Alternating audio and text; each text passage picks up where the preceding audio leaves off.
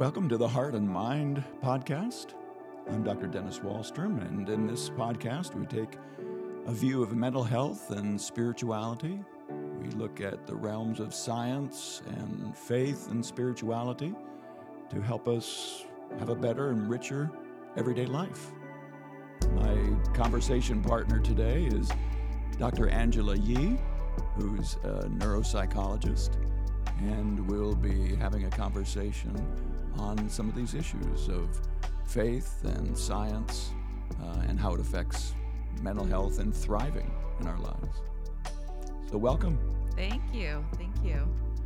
I'm really glad to have this uh, this conversation with you. You've um, you've had some unique training. You've you've got that uh, general psychological training and clinical training as a psychologist, but also a specialty in neuropsychology, and uh, which leads you into issues of the brain and the mind and assessing that and so forth. What would you say? Uh, what what is the the unique view that that gives you into into human beings and people and how we tick? Neuropsychology is a specialty area in psychology. Uh, so I am a licensed psychologist, uh, and then my specialty training is in assessing and understanding brain behavior. So, what that really entails is being able to measure uh, cognitive functioning, so thinking skills like attention, processing speed, language skills, visual, spatial, and perceptual skills, mm-hmm. um, memory, and an executive functioning, in addition to psychological functioning. And that giving us a picture of brain functioning. Oftentimes, I will assess people when they have experienced changes to their thinking skills, okay. whether it's after a brain injury, a traumatic brain injury, or a stroke, or perhaps um, as one ages, there might be changes to memory. And mm-hmm. so, a cognitive evaluation then would be performed as part of a larger process to identify what might these changes be and what might uh, the pattern indicate of the reasons. Mm-hmm. Um, and this unique view, this perspective really allows um, a holistic understanding of a person and why they might behave and feel the way that they do. Mm-hmm. Uh, so it doesn't separate somebody's emotional experience from their physical functioning, but it takes mm-hmm. into account the interrelated process of how the brain functions, how it affects the body, and then how this all affects how somebody may act or behave or how they might feel. Yeah. Um, so you're really bringing a lot of things together when somebody is presented before you, and and maybe as you're referring to that, maybe they're they're seeing you because they've had some tragedy or some loss in their lives, mm-hmm. and you're helping to answer some questions uh, as they face this loss. So part of it is the identification of what are the changes, but then also um, I subspecialized within neuropsychology and rehabilitation psychology, which really focuses on helping people improve, um, improve mm-hmm. their functioning, but also there is an understandable adjustment process that goes along with adapting to all of the changes that happens after a significant mm-hmm. medical change in somebody's life. And so to really walk alongside somebody and help them through that process of adjusting to these changes. And mm-hmm. sometimes that involves um, creating new parts of their identity that they hadn't really explored or developed uh. before. Um, and so that actually is more of the treatment part of what I do, um, in so addition to the assessment. Yeah, that's definitely part of it, then, isn't it? That you you will walk with them, at least some of your patients, and uh, how they can adapt, mm-hmm. how they can mm-hmm. improve, how they can even uh, thrive mm-hmm. in spite of having lost something significant, maybe in their lives. Absolutely, and I'll have to say, uh, walk next to them or sit next to them or roll next to them because a lot of my patients are in wheelchairs uh, mm-hmm. or some cannot mm-hmm. walk. And so. Mm-hmm. Um, and children too? Uh, so I primarily see adults, um, maybe going as young as young adults, late teens. Uh, so I am an adult neuropsychologist, adult focused, um, and not a pediatric neuropsychologist. Um, and so my assessment and treatment work uh, involves primarily working with adults. Okay. So that really summarizes as a neuropsychologist, you're, you're really bringing a lot of things together uh, brain, what we call mind, as well as you know family and uh, perhaps even uh, spiritual issues when people lose heart as a result of having gone through something in their lives. Absolutely. A lot of times, encountering changes can completely shatter uh-huh. their worldview of what they thought and how they made sense of the way that the world works. And perhaps they work within a spiritual or religious framework. And it really challenges those beliefs as well when they encounter such significant change to their life. And so it's really being able to not see somebody just from one perspective, like their Yes. medical injury Yes. Or the, even their emotional or just their psychological experience, but being able to take that holistic perspective of the person through their physical functioning, Yeah. their cognitive, their brain functioning, their emotional functioning, and spirituality as well. Now, Angela, I'd be very interested uh, in your observations. Now, there's a lot of commentary now in, in society that we've gone through these big changes and challenges in everyday life, in school and community and family and so forth. What, what do you think? What impresses you in your work close up with people? What are the, what are the biggest challenges that people are facing now? You know what's interesting? So I I work primarily with people who experience some type of disability. And when the pandemic hit, my immediate thought was uh, concern for my clients who may not have access to people or resources and an isolation that they may experience throughout the pandemic. But I was surprised, and I continually learn from my clients. they actually felt a sense of validation and relief because they felt like, you know what, everyone now knows what it's like to be in my shoes because I Ah. experience isolation every day, Hmm. either because they can't drive anymore or they're not able to work. Um, they were ripped from their level normal of functioning in life. And so, but they, uh, but pre pandemic, just experienced that alone. Mhm. But now everyone was isolated and kept Mhm, from mhm. being able to do normal activities. And they felt like, Yeah, and as you put it, ripped from their regular lives. Right? Absolutely. That's, that's really puts it powerfully because that's I think how a lot of people felt. Right, that school kids were suddenly you know, ripped out of the classroom or or exactly. people their work environments and so on. Yeah. And so I would say um, one of the biggest challenges for the people I work with is social isolation. Yeah. Um, because they might have been working and they no longer can work. So now instead of going into an office or being having regular contact with people on a daily basis, they're at home. They might not be able to drive. Uh, so not being able to go Mhm. out even to a coffee shop if they wanted to. Um, I think that is one of the biggest challenges um, that I see people face. And interestingly, even if somebody has the ability to drive or get out and may not have that physical limitation, I still see social isolation, being lonely, as a huge challenge, even though somebody may be living a quote unquote very active life. hmm Um, just having that sense of loneliness. Yes, yes.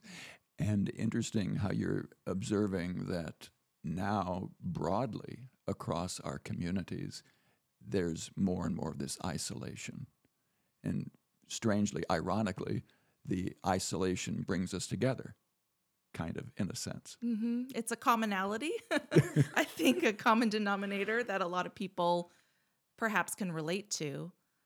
Uh, And I know that, uh, at least for the individuals I work with, one thing that came out of the pandemic that actually was a positive, and I mm-hmm. know that technology sometimes can always be placed in this bad reputation category because we're kind of overstimulated by technology. Mm-hmm.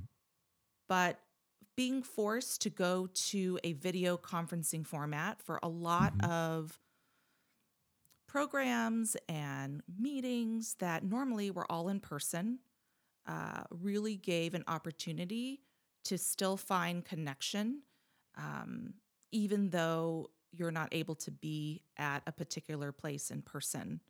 And so, not to take away from the value of actually interacting with somebody in person, um, but I think that we've been able to find more creative ways to connect people as a result of the pandemic. Yes, it it helped to have those uh, have those avenues that could be used uh, in spite of the isolation that we're taken away from one another.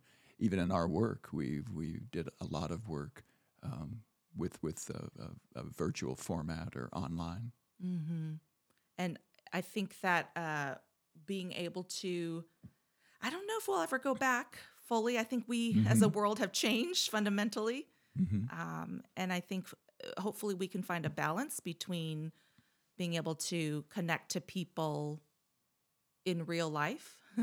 I think that's there's something very unique and important about that, but balancing it with connecting people who may not have those opportunities to be able to connect through other means through technology. Do you still see that as something important that you encourage people to have that in person contact, develop that in their in their lives? I think that in person is always something that can't necessarily be replaced. Um, from a brain perspective, something happens when we are actually relating to somebody one on one or in a group in person um, on a physical, cognitive, emotional level. We're being stimulated in a way that we might not quite get. But being going virtual is better than nothing. Uh huh.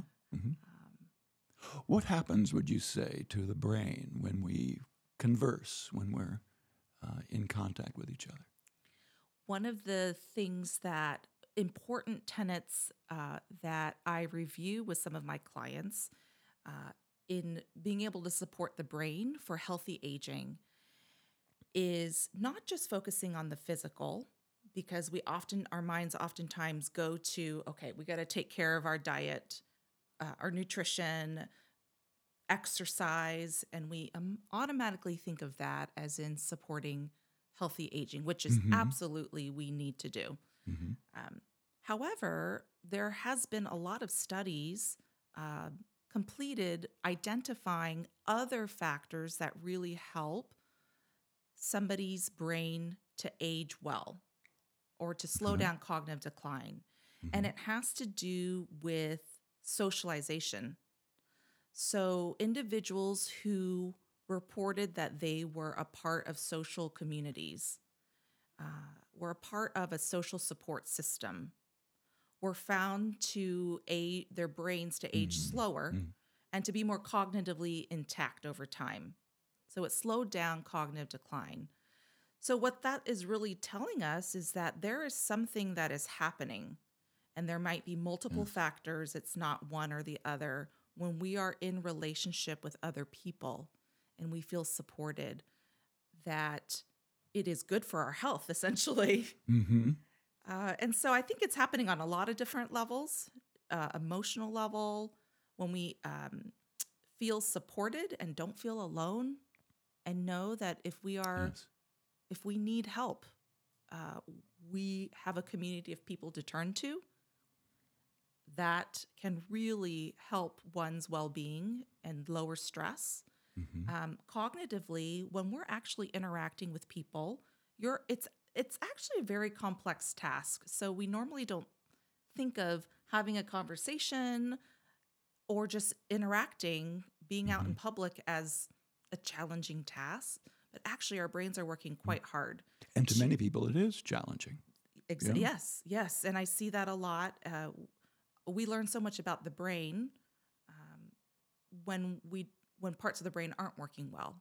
Mhm. And so when parts of the brain are injured, it can be so difficult to maintain the stimulation levels in interactions and socializations to be able to find the words to communicate, Mhm. to be able to track emotion, facial expressions, changes in body language, adjust our responses based on the tone that we're gathering in the room. Yes, I mean, yes. that we all are doing that automatically, but for some people, it's very difficult. Yes, you're touching on some things that people will take for granted that uh, are done automatically. And yet, if you just focus on those things uh, to watch uh, what's happening in a person's eyes, uh, to enjoy the eyes of a young child as you talk to them, there's a feedback. There's there's something that happens there, and even happens to the brain. Would you say? Mhm. Yes. uh, So we are, our brains are meant to be, are built to to be in relationship with one another. So Mhm. our brains are essentially wired for connection since birth, uh, even before birth in utero. Uh, our brains are constantly seeking information and ways to connect and with other people. Um, we see babies seeking out facial expressions and responding to their mother's uh, response. And in that way, Mhm. learning uh, how they can relate to the world. And so, even from in utero infancy, Yes. we see many different examples of how the brain is really wired to be in connection with other people. And so Yes. it makes sense then if we're trying to take care of the brain and support the brain, being in social community really exercises, in a way, exercises the brain uh, for what it was meant to do. okay. I actually have seen uh, some clients who really struggled during the pandemic hmm because they were isolated and sometimes went for weeks without being able to talk or see or interact with other people. Yes. And that really, their cognitive functioning, their thinking skills took a Ah. downturn That that concretely, their their very concrete skill level actually dropped. Yes, yes. When it comes to being able to think quickly, so Uh-huh. processing speed slowed down. And these are ana- kind of my anecdotal observations. But measurable also But with measurable. the instruments that you use. Yes. Um, memory, it was harder to, it, it almost like um, they described it as I, I just feel more foggy, not as alert, Ah, um, not as uh, feeling like you had a lot of clarity. And so, really feeling like you're just slowed down. And that combined with increased anxiety and depression just really Mm. negatively impacted their functioning overall. mm. Um, and That's not really a- necessarily related to a necessary neurologic condition or disease, Mhm. but just lack of stimulation with people. Well, it's it's a real fundamental, isn't it, that we we have to be in contact with each other, um, and responding with facial expressions, with laughter, tone of voice. You were you were mentioning even even vocal tone and beyond the content of what we say, and the look in our eyes and our faces. This is all very important feedback, uh, certainly for for the brain. The brain needs it, but also for you know the whole life, of course. Absolutely. And that feedback then reinforces certain pathways. And when the brain doesn't have that kind of feedback, it just becomes very stagnant. Mm-hmm. Um, We might have heard that kind of phrase like the brain is like a muscle and Mhm. you've got to really exercise it. And so, what we know about the brain now is that it can continue to change and grow over time versus the older idea of your brain develops and then it starts to decline. Yes. and we know there's a natural That's aging process. It's very- there's a natural aging process which I have encountered. Uh, and I have word finding problems now, unfortunately, um, and memory issues. Uh, however, we can still continue to change and grow, create new connections in our brain. And that Yes. is such good news. well, and isn't that remarkable uh, what you just said that we continue, even well into life, we continue to grow new neurological connections in our brains. And the social encounter is a key part of that. A very key part of it. And when we meet somebody who's new, uh, even better. Mm-hmm. So, any kind of interaction with anybody, even familiar family members, are good. However, Mm-hmm. if you place yourself in new situations, meeting new people or acquaintances that you might Mhm. not know as well, and learn new things, that being learning new things, your brain being challenged with a novel situation Okay. is the ultimate foundation for new growth.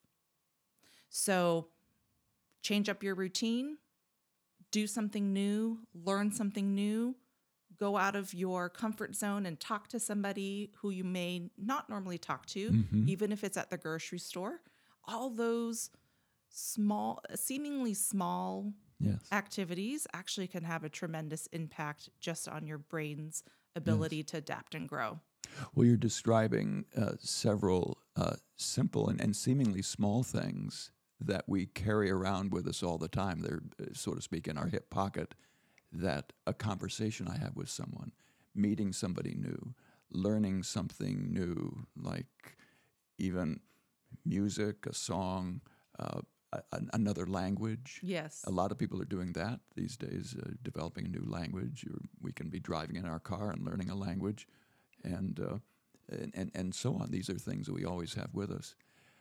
I know in my own work, and, and as as you have, I, I in a different way uh, encounter people who just are feeling feeling very isolated, and uh, they have a hard time connecting with people.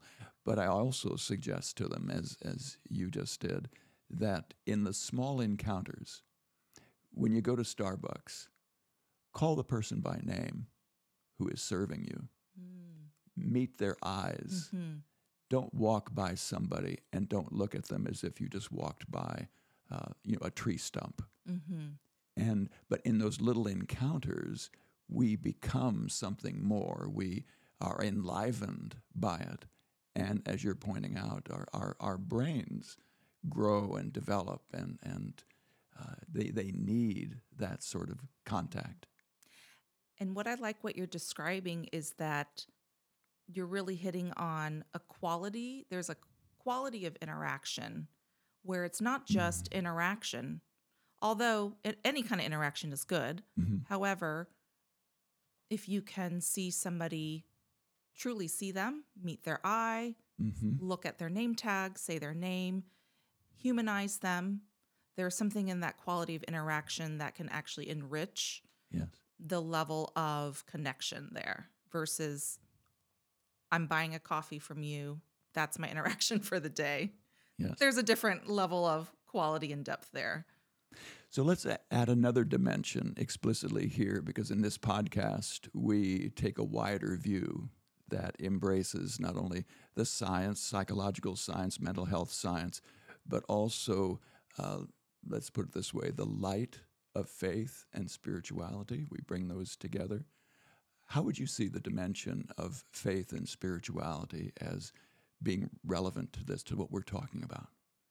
So, going back to the groups of people where they found being in a social community to be an important construct for healthy aging and to support the, de- the delay of cognitive decline. Hmm.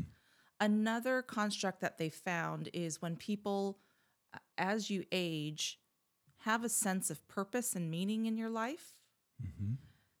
that actually improved your quality of life and supported healthy aging. And so, oftentimes, combining that purpose or meaning with a community, these groups were found to be religious or spiritual groups Okay. surrounding a shared belief system. And so, really, these faith communities were serving a purpose of not only supporting one another, but if we're looking at it from a health perspective, overall wellness perspective, it was a Mhm. healthy thing mm-hmm. to participate in these faith communities. So I think the religious aspect of being able to belong, feel that sense of belonging with a community of people and not feeling like you're alone and knowing that you've got a group of people. If you need help, let somebody know and they're there for you. Yes. Uh, did something very positive for overall wellness, including brain health. And then on a spiritual level, having this sense of a higher purpose or meaning in life that was driving you to wake up every day versus, okay, I'm retired or now I don't work anymore because I've had this brain injury. What do I do now? What's my purpose? yeah.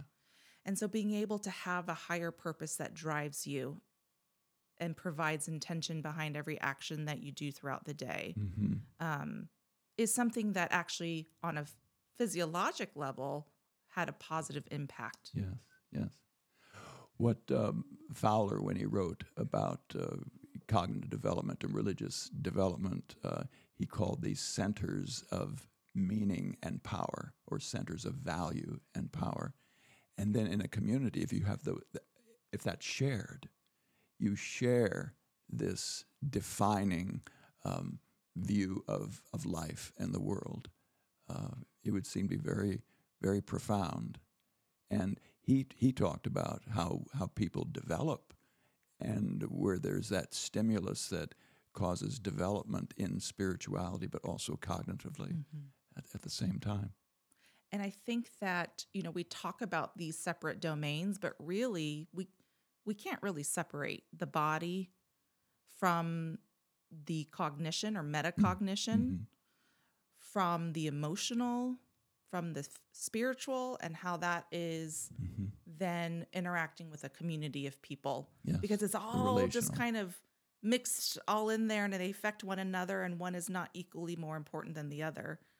And I think making sure that we don't forget or Yes. overlook these other factors that can really help us be and live the best quality of life as possible um, are important, in addition to our physical health, diet, nutrition, and exercise Yes. which from a cognitive thinking perspective there is actually some research now to really show that exercise really has dramatic effects on Mhm. cognition hmm in improving um, memory your processing speed level of alertness. So again that just really shows yes we do have cognitive rehabilitation therapies to really treat issues for example of memory but we can't just say it's that. It's that holistic perspective. Yes you got to keep on exercising and do your brain exercises and be connected to a community of people Well, and it's interesting to me, Angela, as you've, you've pointed out, that let's say as we exercise, and I've known a lot of joggers and people who work out and so forth, and it's interesting to me how, as, as you've em- emphasized, we're all you know one one person, one whole person. That I've had a number of people talk about that as they jog, as they walk, as they hike, they have a sense of God or some hmm. divine purpose or some sense of the universe that um, they just naturally kind of open that up. And that's relational as well. But that gets into the divine relational, you know, with these religious communities um, are not just content communities, but they're experiential communities where we're together because there is a presence, there's a divine Yeah. presence that is available to us. well i uh, dennis i think you're opening up a we could talk for another hour. I feel like on that.